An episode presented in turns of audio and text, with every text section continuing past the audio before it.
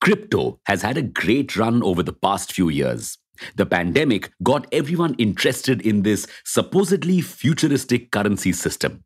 Hell, even nations have accepted crypto.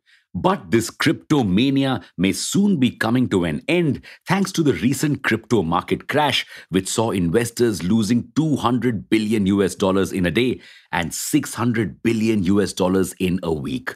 But what's caused this crash? Welcome back to Revolution Read On, a daily podcast where we break down one story from the world of business and finance. Click on the subscribe button to never miss an update from us. Here's your story for today. It all began with the crash of the twin cryptocurrencies Terra and Luna last week. Both currencies fell over 99%, losing almost their entire value. The crypto's market value fell from 40 billion US dollars to 500 million US dollars in days. Why? To understand this, we first need to understand how Terra and Luna work. Terra is an algorithmic stablecoin. Uh, but what are stablecoins? These are the non volatile version of cryptocurrencies that, as you guessed it, remain stable. How do they remain stable? They are pegged to a real world asset or currency like the dollar. Companies that launch stable coins usually have dollar or other currency reserves equivalent to the number of their stable coins in circulation.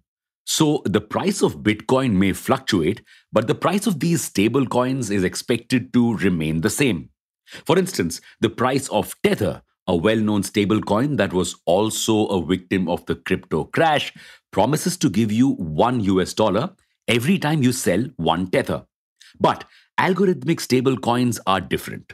They aren't backed by dollars, but a complex mix of math and code, and a whole lot of faith. Terra, for instance, is backed by a code that ensures you can always get 1 US dollar for a Terra when you sell it. But unlike Tether, it doesn't give you that $1 directly. It gives you $1 of Luna, its sister currency that operates on the same blockchain in return. And the price of Luna isn't fixed. It works just like other cryptos. It runs on faith. So, you see, Terra isn't all that stable. And this instability is what caused the crypto to crash. Because of Terra's complex underlying mechanism, the coin is very popular with traders. You see, every time Terra's value falls a little, people buy Terra and exchange it for $1 of Luna, earning extra money on each transaction. But despite this loophole, the system worked because Terra didn't really plummet that much. Until last week. The Terra blockchain also has a DeFi platform called Anchor. It incentivizes people to park their Terra on the platform, which it then loans out. The depositors then get interest on their deposits. About 14 billion US dollars worth of coins were deposited in Anchor in the beginning of May, but suddenly last week, a large number of depositors withdrew their money from the platform, causing deposits to fall to 1.6 billion US dollars. This caused Terra's value to fall way down, and traders began buying the currency to exchange it with Luna. In an effort to maintain Terra's dollar pegs, the Luna Foundation Guard, the foundation which maintains Terra's dollar peg, sold its reserves, which contained over 3 billion US dollars worth of Bitcoin and other cryptos to pay back investors. This massive sell off spread like wildfire in the market, with the panic taking down the price of other cryptos. Tether, which is one of the top three cryptocurrencies in the world, also lost its dollar peg, falling to 96 cents earlier this week before recovering.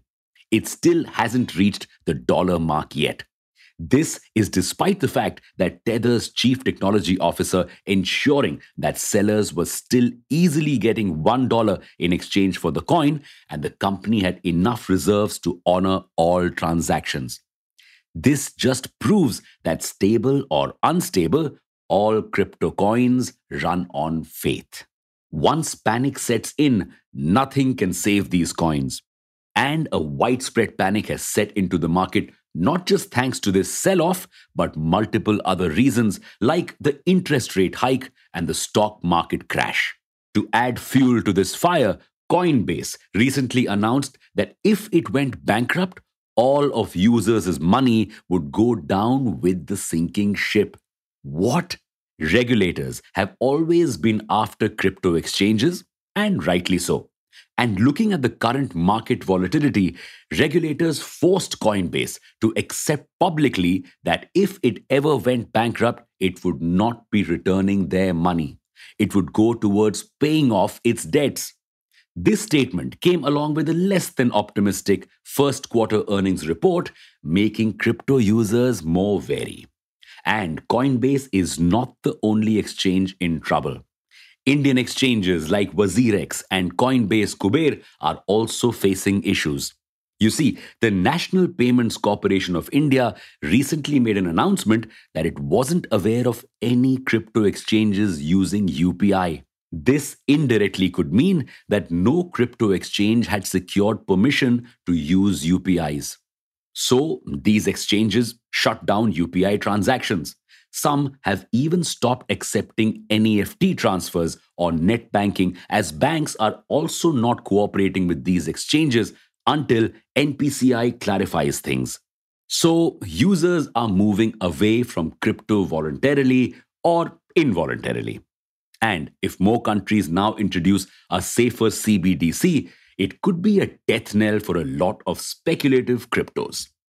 Does this mean crypto is over? Well, no. No matter how hard regulators try, ending the reign of cryptos like Bitcoin and Ether is going to be nearly impossible. Crypto will survive in at least some form. Now, only time will tell which cryptos make it and which vanish forever. Thanks for listening in. Make sure to follow this podcast if you aren't already. We'll be back tomorrow.